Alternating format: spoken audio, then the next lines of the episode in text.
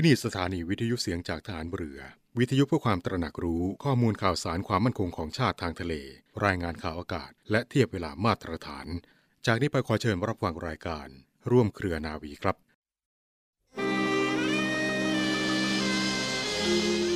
คนที่รักษาความจริงใจต่อตอนเองไว้ได้มั่นคง จะไม่เป็นคนสับปรับ หากแต่เป็นคนที่หนักแน่นเที่ยงตรงทำอะไรตามกฎเกณฑ์ ตามระเบียบ ตามเหตุผลและความถูกต้องเป็นธรรม จึงเป็นผู้สามารถสร้างสรรค์และสร้างสมความดี ความเจริญ ให้งอกงามเพิ่มพูนยิ่งยิ่งขึ้นได้ ไม่มีวันถอยหลัง พระบรมราชวาทของพระบาทสมเด็จพระบรมชนกาธิเบศรมหาภูมิพล อดุลยเดชมหาราช บรมนาถบพิตร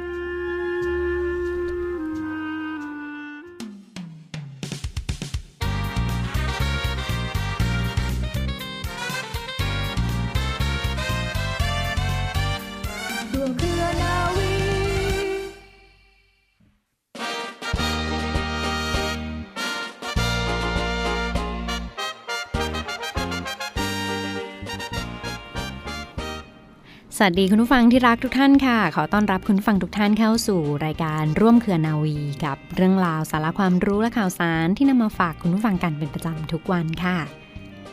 วันนี้อยู่กับดิฉันนะคะ เรือโทหญิงปานิสราเกิดผู้ค่ะ เรื่องเล่าชาวเรือในวันนี้มีประวัติความเป็นมาที่น่าสนใจของวันพยาบาลแห่งชาติ ตรงกับวันที่ 21 ตุลาคมของทุกปีมาฝากคุณฟังกันค่ะ พยาบาลเป็นวิชาชีพสำคัญที่ขับเคลื่อนสาธารณสุขของไทย เป็นบุคคลที่ช่วยเหลือแพทย์ ดูแลการเจ็บป่วยของผู้ที่เข้ารับการรักษาพยาบาล และในวันที่ 21 ตุลาคมของทุกปีนั้นตรงกับวันพยาบาลแห่งชาติ วันพยาบาลแห่งชาติเป็นวันคล้ายวันพระราชสมภพของสมเด็จพระศรีนครินทราบรมราชชนนี ซึ่งตรงกับวันที่ 21 ตุลาคม 2443 เนื่องจากตลอดพระชนชีพของพระองค์ ได้ทรงปฏิบัติพระราชกิจ ด้านการพัฒนาสุขอนามัย เพื่อยกระดับคุณภาพชีวิตของประชาชน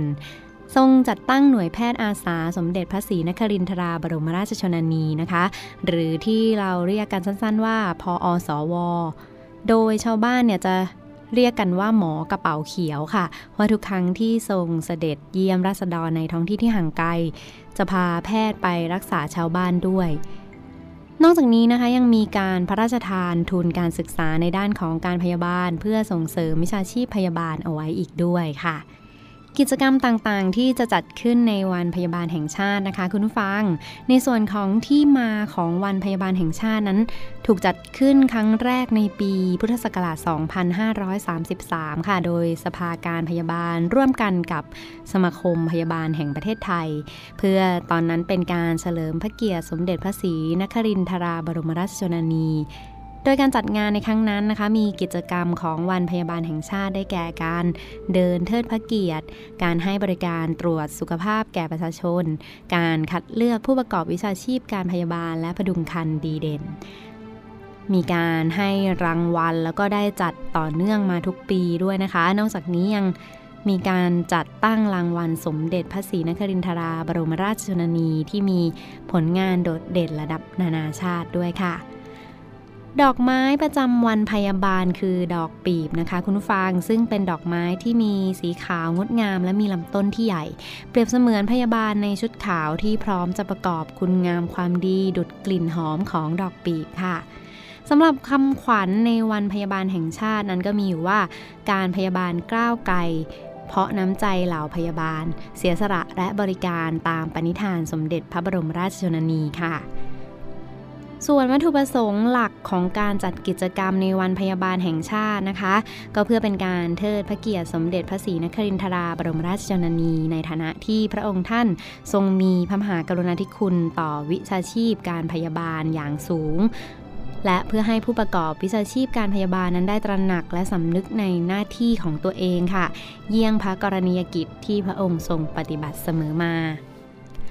3. นะคะเพื่อเป็นการเดินตามรอยพระบาทในการสร้างสรรค์สุขภาพที่ดีทั่วหน้าให้แก่ประชาชนค่ะ และสุดท้ายก็เพื่อเป็นศูนย์รวมในความสามัคคีของเหล่าพยาบาลทั่วประเทศด้วยค่ะคุณฟัง และที่จบลงไปแล้วนะคะก็คือเรื่องราวที่น่าสนใจในเรื่องเล่าชาวเรือเกี่ยวกับประวัติความเป็นมาที่น่าสนใจของวันพยาบาลแห่งชาติค่ะ ตรงกับวันที่ 21 ตุลาคมของทุกปีที่ทางรายการนำมาฝากคุณผู้ฟังกันค่ะ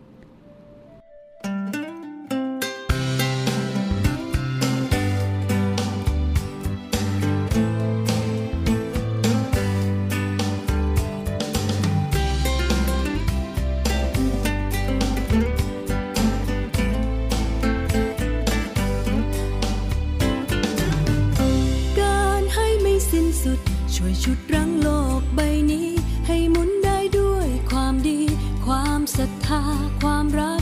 ช่วยให้เพื่อนมนุษย์พ้นทุกพ้นความลำบาก ความจริงจึงประจักษ์โลกช่างงดงามด้วยกัน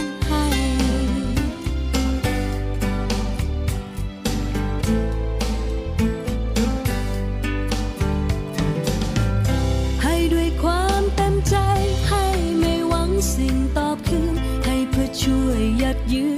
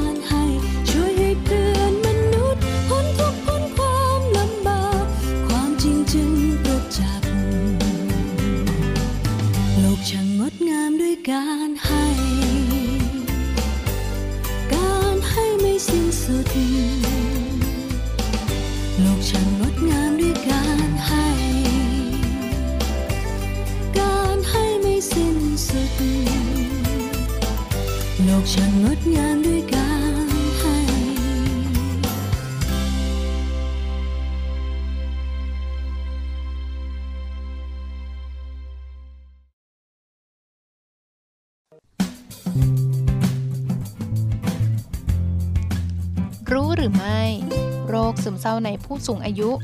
อาการและการดูแลช่วยเหลือผู้สูงอายุที่เป็นโรคซึมเศร้าควรทำอย่างไร หลังจากที่เมื่อวานค่ะเราได้พูดถึงปัจจัยที่ทำให้ผู้สูงอายุเกิดภาวะซึมเศร้าไปแล้วนะคะ ซึ่งก็มาจากการเปลี่ยนแปลงด้านร่างกาย ด้านจิตใจและก็ด้านสังคมค่ะสำหรับในวันนี้นะคะ เราก็จะมาทราบถึงอาการของผู้สูงอายุที่มีภาวะซึมเศร้า รวมถึงการดูแลช่วยเหลือผู้สูงอายุที่มีภาวะซึมเศร้าค่ะ อาการของผู้สูงอายุที่มีภาวะซึมเศร้า เราจะรู้ได้อย่างไรล่ะคะว่า ผู้สูงอายุเข้าข่ายมีภาวะซึมเศร้าแล้วหรือไม่ หากทุกคนนะคะสังเกตตนเองนะคะ หรือว่าบุคคลในครอบครัวรวมถึงบุคคลใกล้ตัวคนใกล้ชิด หรือว่าพ่อแม่และผู้สูงอายุที่บ้านของเราเองนะคะ มีอาการดังต่อไปนี้นานเกิน 2 สัปดาห์ ก็มีโอกาสว่าอาจจะกำลังป่วยเป็นโรคซึมเศร้าอยู่ค่ะ สิ่งที่ควรทำนะคะก็คือรีบไปพบแพทย์หรือจิตแพทย์ค่ะ โดยอาการที่เข้าข่ายซึมเศร้ามีด้วยกันทั้งหมด 7 อาการ 1. นิ่ง พูดคุยน้อย ไม่อยากพูดคุยกับใคร 2. รับประทานอาหารน้อยลง หรือไม่รับประทานอาหารเลย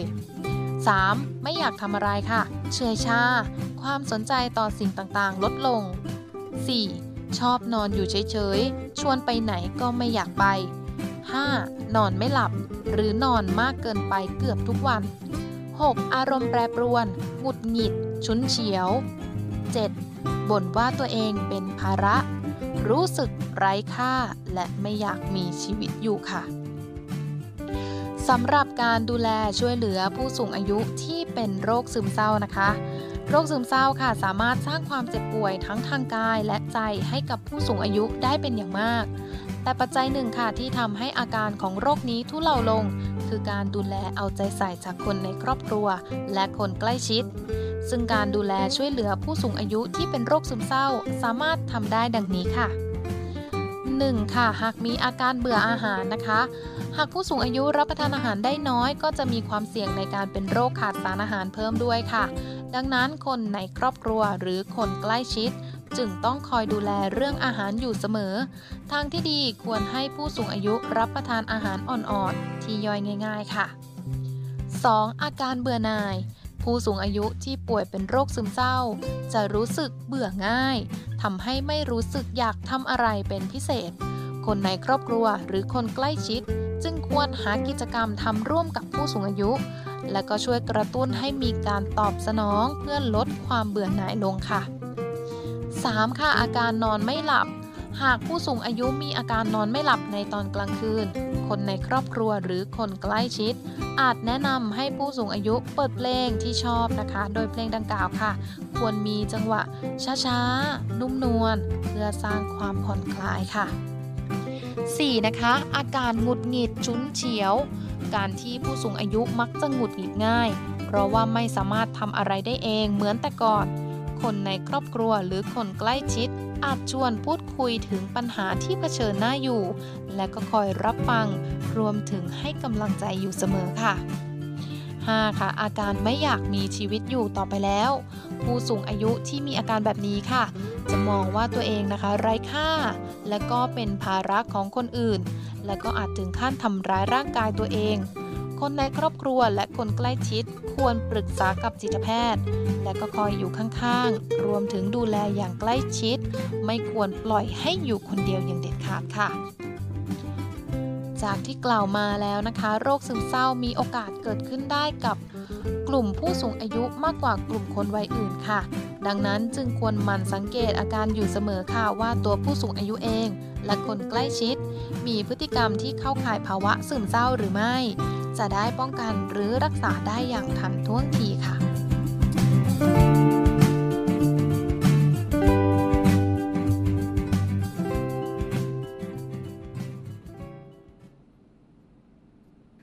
ต่อเนื่องกันในช่วงนี้กับข่าวสารจากกองทัพเรือค่ะ รับฟังผ่านทางสถานีวิทยุเสียงจากทหารเรือ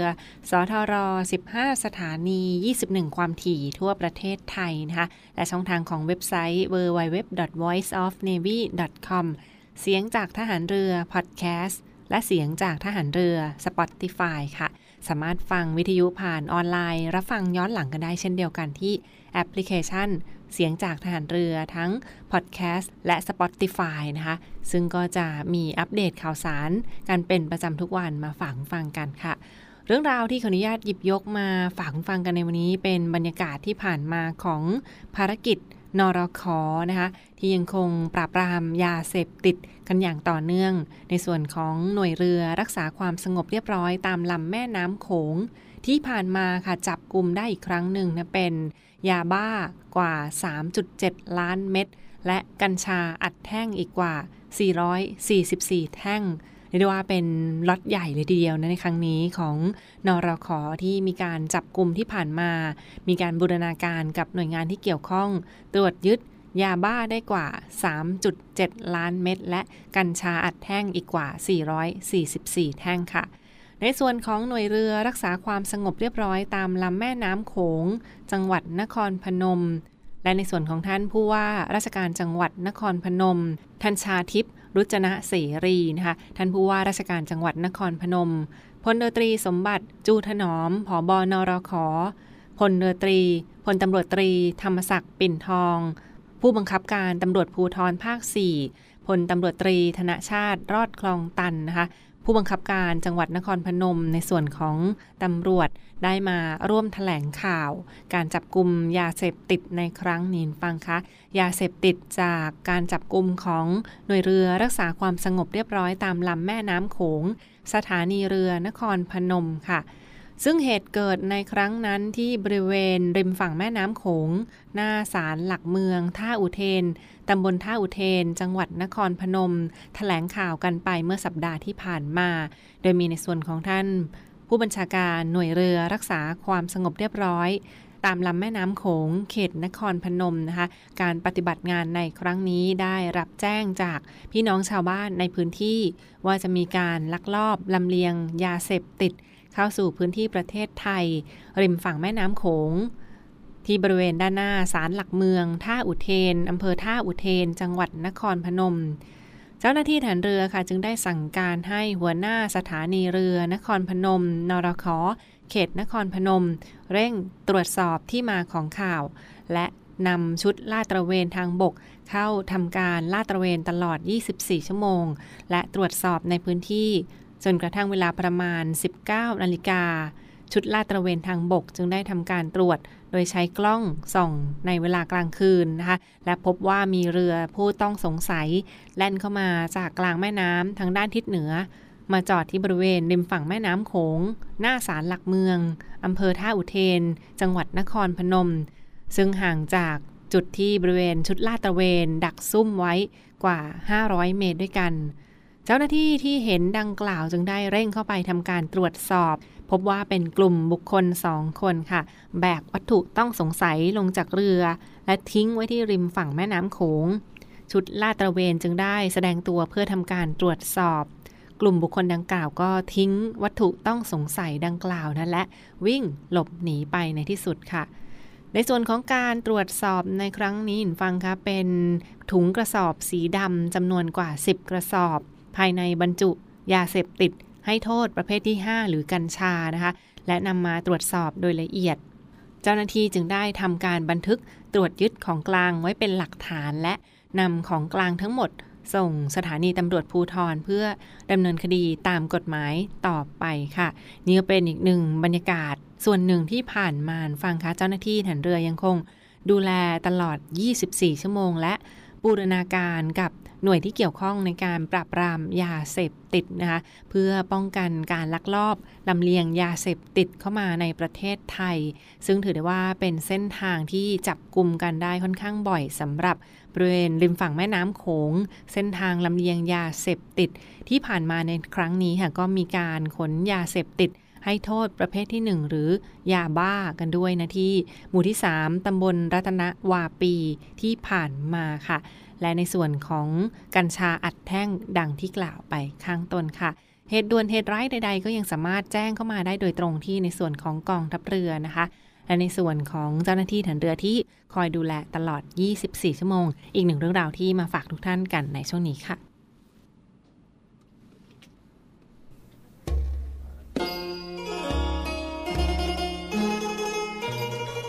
ขอเชิญร่วมบุญร่วมกุศล กับงานกระถินสามัคคีกองทัพเรือ วัดปากคลองมะขามเท่า ประจำปี 2564 กองทัพเรือร่วมกับจังหวัดชัยนาท ราชสกุลอาภากร และคุณหญิงกอแก้วบุญยจินดากำหนดจัดทอดกระถินสามัคคี ณ วัดปากคลองมะขามเท่าอำเภอวัดสิงห์ จังหวัดชัยนาท โดยในปีนี้กำหนดจัดในวันเสาร์ที่ 6 พฤศจิกายน สำหรับท่านผู้ที่มีจิตศรัทธาสามารถร่วมโอนเงินบริจาค ผ่านบัญชีธนาคารทหารไทยธนชาติ เลขที่บัญชี 115 213 4498 ชื่อบัญชีกระถินสามัคคีกองทัพเรือ วัดปากคลองมะขามเท่า หรือสอบถามรายละเอียดที่กรมการเงินทหารเรือ โทร 024755683 และ 024754882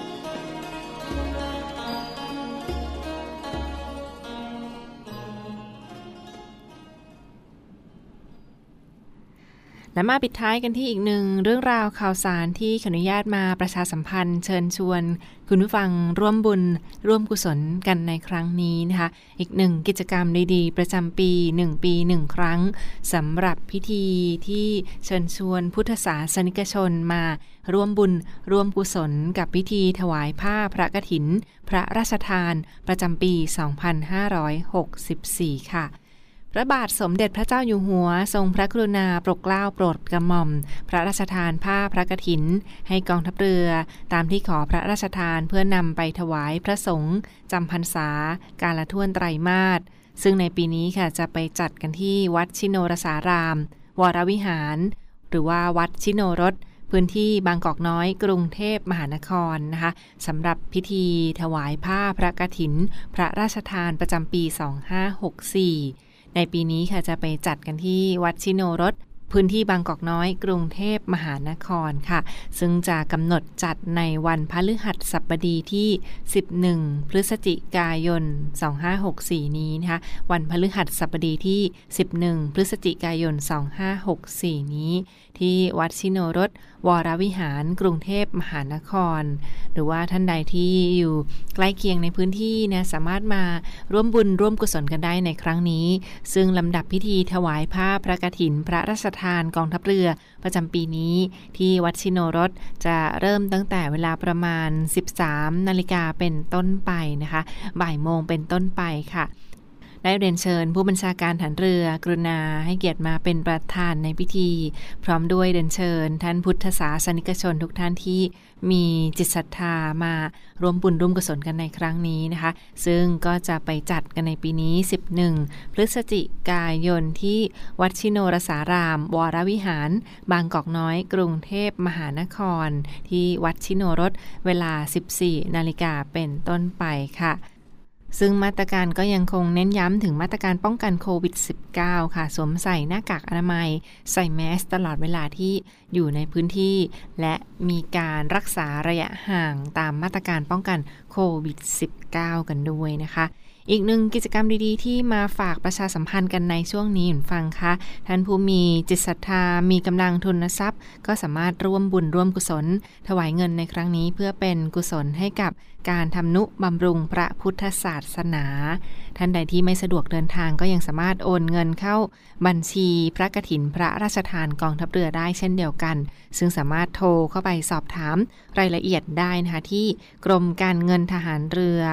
ถามรายละเอียดได้ค่ะที่กรมการเงินฐานเรือ หมายเลขโทรศัพท์ 024754563 หมายเลขโทรศัพท์ค่ะ 024754563 ค่ะ และทั้งหมดคือข่าวสารจากร่วมเครือนาวีที่มาฝากทุกท่านกันในวันนี้ ขอขอบคุณที่ติดตามรับฟังนะคะ และพบกันได้ใหม่ในทุกวันเวลาประมาณ 12 นาฬิกาเป็นต้นไป ผ่านทางสถานีวิทยุเสียงจากทหารเรือ วันนี้เวลาหมดหมดเวลาลงแล้วลาไปก่อน สวัสดีค่ะ สมาคมกีฬาแข่งเรือใบแห่งประเทศไทย ในพระบรมราชูปถัมภ์ร่วมกับกองทัพเรือ การกีฬาแห่งประเทศไทย กองทุนพัฒนาการกีฬาแห่งชาติ และบริษัทปตทสำรวจและผลิตปิโตรเลียม จำกัดมหาชน กำหนดจัดการแข่งขันเรือใบ ชิงชนะเลิศแห่งประเทศไทย ประจำปี 2564 ระหว่างวันที่ 22 ถึงวันที่ 30 ตุลาคม 2564 ณ ศูนย์สมุทรกีฬา อ่าวดงตาล อำเภอสัตหีบ โดยการแข่งขันในครั้งนี้ เป็นสนามแข่งขันคัดเลือกตัวนักกีฬาชุดเอเชียนเกม ที่จะแข่งขันณสาธารณรัฐประชาชนจีนในปี 2565 ในประเภทเลเซอร์ 4.7 และประเภท 470 สนามที่ 1 สำหรับการแข่งขันในครั้งนี้เป็นไปตามคู่มือการปฏิบัติตามมาตรการเพื่อป้องกันการแพร่ระบาดของโควิด -19